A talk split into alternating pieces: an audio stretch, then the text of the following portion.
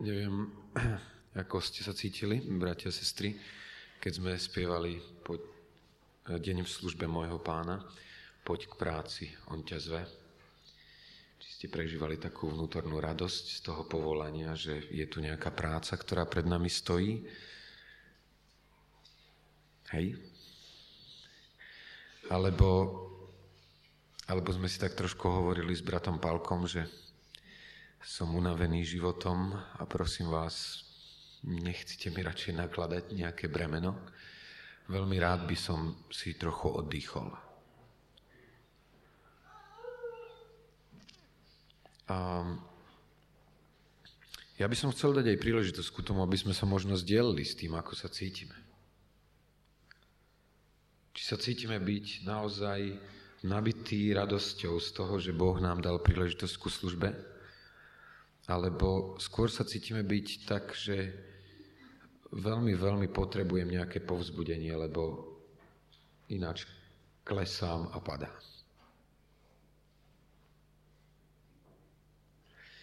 A budeme spievať ešte jednu pieseň a po tejto piesni chcem vám dať príležitosť ku tomu, aby ak cítite, že by ste chceli niečo zdieľať zo svojho života,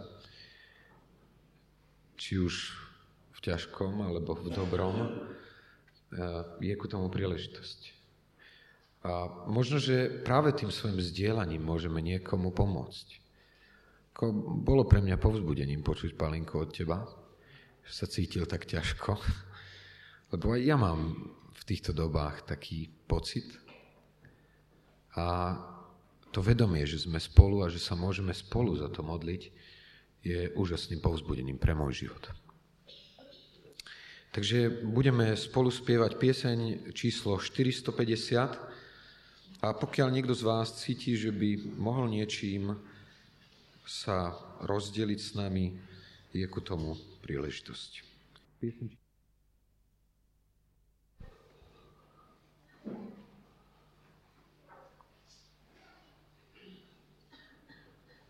Ďakujem za to, čo bolo povedané, za to, čo sme mohli počuť a čo bolo pre nás, myslím, aj povzbudením.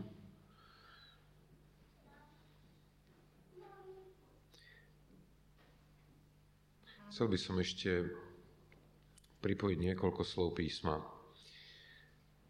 Z druhej epištoly Pavla Korintianom zo 4. kapitoly 16.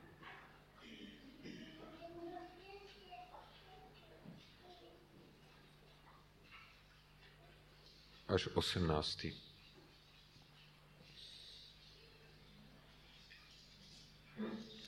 Druhá epištola Pavla Korintianom, 4. kapitola, 16. až 18. verš.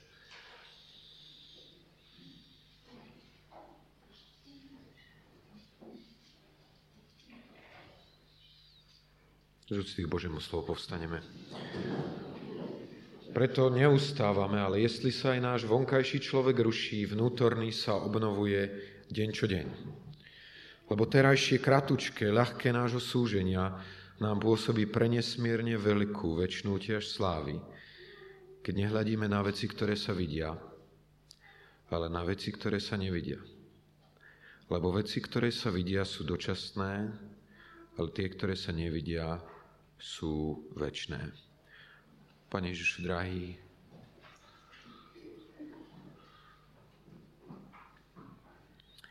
ďakujeme Ti za to, že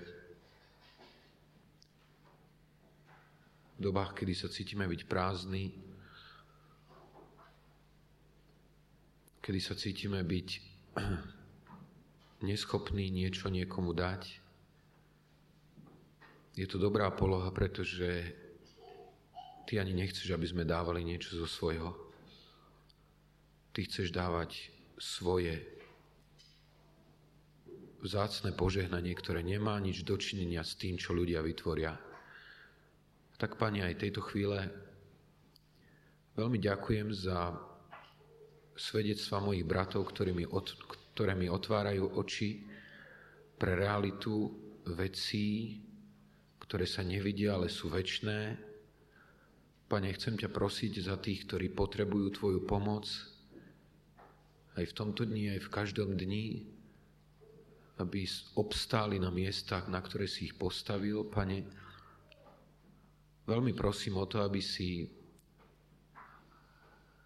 nám dal z tohoto požehnania čerpať a žiť, tak aby si nielen zatriasol miestom, na ktorom sa nachádzame, ale celým týmto mestom, pre ktoré verím tomu, máš pripravené svoje požehnanie. Amen.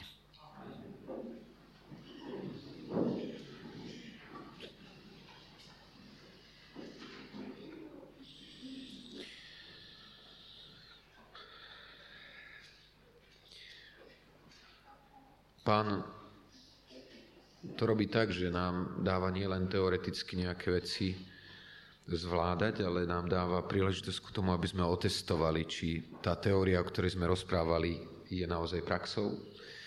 My sme nie tak dávno hovorili o tom, že v dobách, kedy máme pocit, že sme ustatí a že by sme najradšej si sadli a povedali si, nie, teraz chcem, chcem oddychovať že môžeme byť sústredení na Neho. Môžeme byť sústredení na niečo, čo je v ňom a niečo, čo On dáva.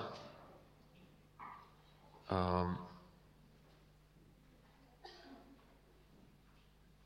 naša dnešná pasáž hovorí a začína tým, preto neustávame. Aj keď máme pocit, že sme veľmi skúšaní, ako to tam Pavel predtým vyjadruje, ako v obrovských tlakoch, ako zvalení. Ako tí, ktorí sú možno opovrhnutí. Nemusíme zostať stáť. Nemusíme sa vzdať. Nemusíme prestať konať na jeho diele. Ani keď nám pribúdajú roky. Tam v tom 16. verši je, ale jestli sa aj náš vonkajší človek ruší. Jeden zo satanových útokov na Božie deti pri vyradzovaní ich zo služby z tela Kristovho, z jeho svetého chrámu, je skutočnosť, že niečo sa na ich fyzickom tele deje. Že neslúži tak, ako by mal. Že, a neviem, po tejto stránke už aj mladí môžu hovoriť o tom, že bolia klby,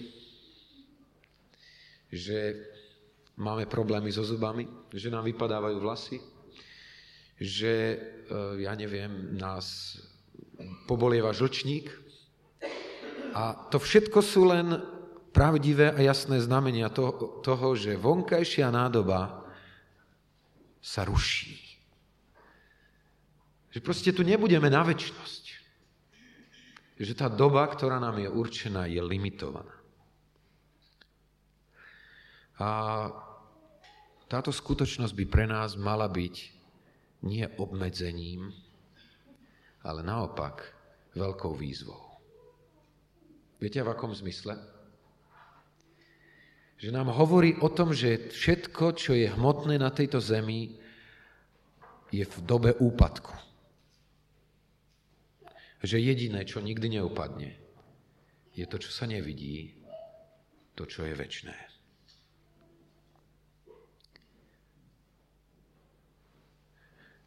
A ďakujem tu za každé svedectvo, pretože verím, že Boh chce z každé z nich niečo nám chcel povedať.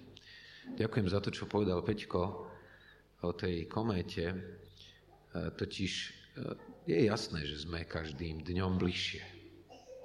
Každým dňom sme bližšie ku tomu momentu, kedy sa stretneme s pánom. A toto je vlastne aj posolstvo tohoto textu, v tej 5. kapitole v prvom verši hovorí veľmi reálne o tom Pavel, lebo vieme, že keby náš pozemský dom stánu bol zborený, keby naše telo, ako tá nádoba, bolo nakoniec rozbité. Zostáva tu niečo, čo nevidíme dnes. Ale to neznamená, že nie je reálne. A to neznamená, že nie je väčné, nepominuteľné. Myslíte si, že keď sme v problémoch, že je dobré sa pozerať na veci, ktoré sa nevidia? Ja si myslím, že sme práve dnes počuli minimálne dve svedectvá na túto tému. Že v problémoch môžeš mať zameraný svoj pohľad na veci, ktoré sa nevidia. Nikto nevidel to, čo brat Milko. Ľudí, ktorí by sa modlili za ňo. Ale ten zrak viery dal možnosť preniknúť.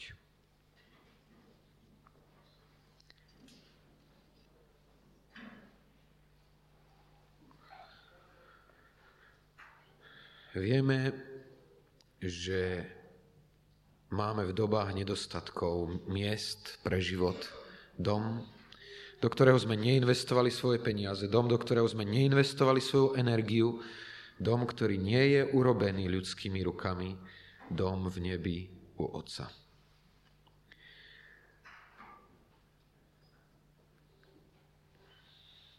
Chcel by som ešte niečo málo povedať o tej zvláštnej udalosti Božieho muža Abraháma, ktorý na základe rády svojej ženy chce popchnúť Boha ku konaniu cez plán z Hagar Sárinou otrokňou. Bolo to v dobách, kedy Chamurabiho zákonník, jeden z najstarších a veľmi solidných zákonných systémov, hovoril o tom, že deti, ktoré sa narodili otrokyni, sa stávajú deťmi ženy, ktorej otrokyňa patrila. Samozrejme, za predpokladu, že jej pani má o to záujem. A tak sa narodil Izmael, syn podľa tela. A už tá skutočnosť, že, že Hagar sa stala tehotnou, e, jej napomohla v tom zmysle, že sa jej začal veľmi dvíhať nos a že si zľahčila svoju pani. A Sára prichádza za Abrahámov a hovorí mu, e, Abrahám, manžel môj, pozri sa, čo sa deje. Hagar, otrokyňa, ma začína zľahčovať. A Abraham povedal, je v tvojich rukách.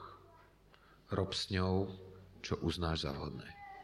Vieme, čo začala robiť Sára? Začala Hagar trápiť. Myslíte si, že žena dokáže ženu trápiť, keď to chce? veľmi presne vie, čo je citlivá stránka a vie veľmi presne, kam zasiahnuť a kam ísť. A Hagar sa pokúšala bojovať s týmto trápením, ale stalo sa pre ňu tak nemožné obstáť na tom mieste, že sa rozhodla, a nielen rozhodla, utekať ísť preč zo situácie, ktorú nedokázala už zvládať. Ktorá sa jej zdala byť príliš ťažká na to, aby v nej mohla obstáť. Je to celkom normálna reakcia ľudí tohoto sveta na okolnosti, ktoré sú ťaživé a v ktorých si nevedia pomôcť. Stretli ste sa už s tým? S ľuďmi, ktorí utekajú z okolností, ktoré nevládzu zvládnuť. Tento týždeň som bol s jedným mužom, ktorý je na dosť veľkej pozícii a dostal sa do solidných tlakov. Viete, ako uteká? Cez alkohol. Stretnete ho opitého, pretože to je moment, kedy má pocit, že je preč z tých problémov, ktoré na ňom závisli. Rozprával som práve tento týždeň s jednou ženou v stredných rokoch, ktorá mi hovorila, je sama teraz v súčasnosti, chce má rodinu, ale žije sama. Hovorila mi, viete, cítila som určitú prázdnotu vo vnútri, ktorá na mňa strašne tlačila. Tak som si hovorila, narodí sa mi vnuk. To bude naplnenie mojho života. A viete, čo som zistila po niekoľkých mesiacoch? že ma to neuspokojuje, že ma to nenaplňa. Bol to len útek. Hovoria, ale viete čo, teraz, teraz mám niečo iného. Kupujem si na seba šaty, chodím proste pekne upravená, uh, dávam si na sebe záležať. Toto ma naplňa. Som je hovoril. Neverím tomu, že dlho. Neverím tomu, že dlho. To sú úteky ľudí, ktorí si hovoria, nevládzem zniesť prázdnotu, naplním svoje brucho, aj keď mlátom. Hagar nedokázala obstať v zložitej situácii a utekala z nej. Ľudia utekajú zo situácií prejedaním sa, chorobným sledovaním televízie, sústreďovaním sa na nové a nové veci. Ale tieto úteky náš problém nevyriešia. Hagar pre svoju neschopnosť zmeniť situáciu z nej uteká. To sa poprvýkrát stretávame, pri úteku Hagar sa poprvýkrát stretávame s postavou, ktorá sa neskôr v písme objavuje ako veľmi zvláštna, veľmi jedinečná. Viete, s kým sa stretla Hagar tam na tej púšti?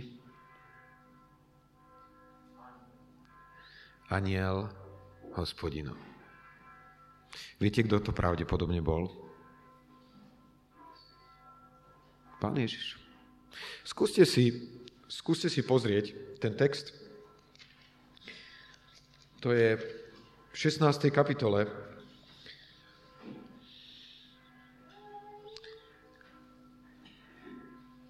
v 7. verši napísané, potom našiel aniel hospodinov pri pramení vody na púšti. A 13. verš hovorí, a nazvala meno koho? Čo to tam čítate? Meno hospodina, ktorý hovoril k nej. Všimáte si to? Tam hovorí tento text, nazvala meno hospodina, ktorý hovoril k nej. To je veľmi zvláštne. Podľa mňa je to dôkaz toho, že to bol pán Ježiš. A pre mňa je to veľmi zvláštne a veľmi príznačné. Po prvýkrát sa pán Ježiš v starom zákone nezjavuje Abrahámovi nezjavuje jeho manželke Sáre a neviem, akému inému mužovi, ktorého by sme položili na piedestál. Po prvýkrát sa zjavuje žene, ktorá je utrápená, ktorá je umorená, ktorá nevie ako ďalej. Pri studnici sa ten istý o niekoľko tisíc ročí znovu stretáva so ženou. Spomínate si na to? Prosím? Áno, so Samaritánkou. So ženou, ktorá je utrápená svojim životom. A uteká pred tvárou ľudí, radšej cez stred dňa, kedy nikto nechodí, aby si načerpala vodu. Toto je obrovské povzbudenie pre môj život. Ak sa cítiš byť utrápený, ak sa cítiš, že nevládzeš zniesť okolností, ktoré na teba tlačia. Je tu niekto, kto tých utrápených na púšti zastavuje. Je tu niekto, kto sa im chce venovať. Je tu niekto, kto ich chce nasmerovať. Viete, čo jej položil za otázku?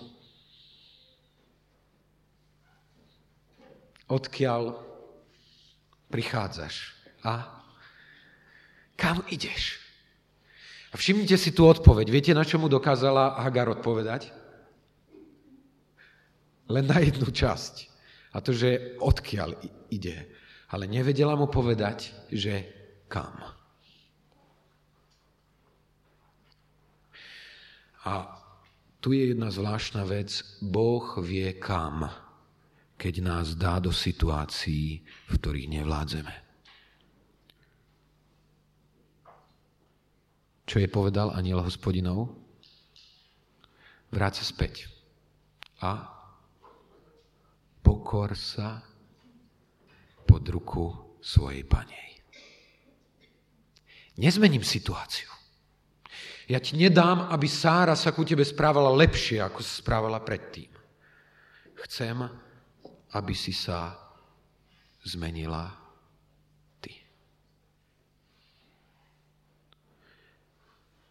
Ak sa cítiš utrápený pod situáciou a rád by si ju zmenil alebo rád by si z nej utiekol. Tento text hovorí veľmi jasne. To, čo tým Boh sleduje, je, aby sa zmenil tvoj život. Všetko, čo sa deje, sa deje pre vás. To hovorí druhá epištola Korintianom, 4. kapitola. Ak máš len taký cieľ ujsť z okolností, v ktorých nedokážeš obstáť, môžeš sa vyhnúť cieľu, ktorý má Boh pre tvoj život. Zložité okolnosti totiž Boh nemení ani na naše modlitby, ani na naše úteky, pretože jeho cieľom je zmeniť nás. To bol aj plán z Hagar. Navráť sa ku svojej panej a pokor sa pod jej ruku. Na záver ako povzbudenie preto neustávať. Jeden príbeh veľmi slávneho muzikanta, ktorý sa volal Paganini. Muž, ktorý na svojich husliach dokázal hrať tak, ako asi málo ktorý z ľudí tejto zeme. Muž, ktorý pri jednom koncerte v jednej vysokej polohe zrazu sa mu roztrhla struna, jedna struna na husliach. Ja sa do toho veľmi nevyznám, ale viem toľko, že husle majú 4 struny a že ak vám chýba jedna a predpísaný part bol pre všetky 4 struny, že sa dostávate do veľkého problému. Lebo ak chcete pokračovať ďalej, tak musíte tie polohy, ktoré ste mali hrať na tej strune, presunúť na tie zostávajúce tri. A zrejme bolo by málo ľudí, ktorí by dokázali ďalej pokračovať v tomto koncerte, ale ten huslista pokračoval ďalej. A dostal sa do určitej pasáže, v ktorom praskla ďalšia struna. A ľudia zostávali ohromení a hovorili si, on chce pokračovať ďalej. A ten muž bol schopný preložiť všetky tie polohy na zostávajúce dve struny, ktoré na tých husliach zostávali. A v tom sa stalo to, že mu praskla ďalšia struna. A ten muž dohral koncert na jednej strune. A potom keď skončil aplaus, pokynul rukou, povedal, počkajte ešte chvíľu. A zahral im celý koncert na jednej jedinej strune.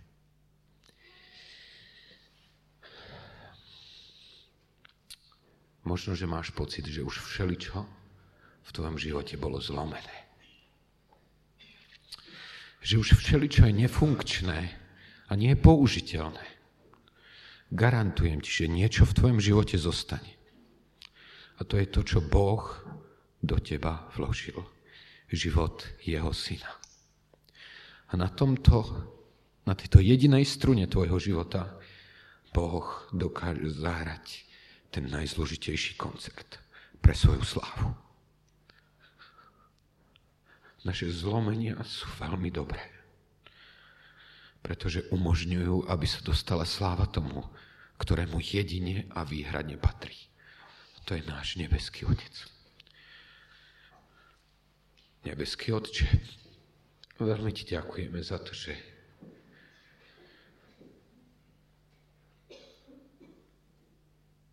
nemôžeme prijať od nikoho iného posilnenie pre svoj život, výhradne od Teba, cez Tvoje dielo, ktoré v náš spôsobíš. Pane, ďakujem Ti veľmi za mojich bratov a sestry, ktorí sú na tomto mieste. Aj za tých, ktorí nie sú tu pre rôzne príčiny. Ďakujem Ti za to, ako ma buduješ cez príklady ich životov, cez to, čo konáš s nimi v ich zlomenosti, v ich utrápenosti, možno osamotenosti. Pane, Ďakujem ti za to, že využívaš situácie, ktoré sa nám zdajú byť nepoužiteľné. Preto, aby si nás zmenil na podobu tvojho syna. Pane Ježišu, chceme sa sústrediť na teba vo všetkom, čo prežívame. Si naša jediná nádej. Si naša jediná pomoc. Prosíme, žiť cez nás svoj život na svoju česť a slávu. Amen.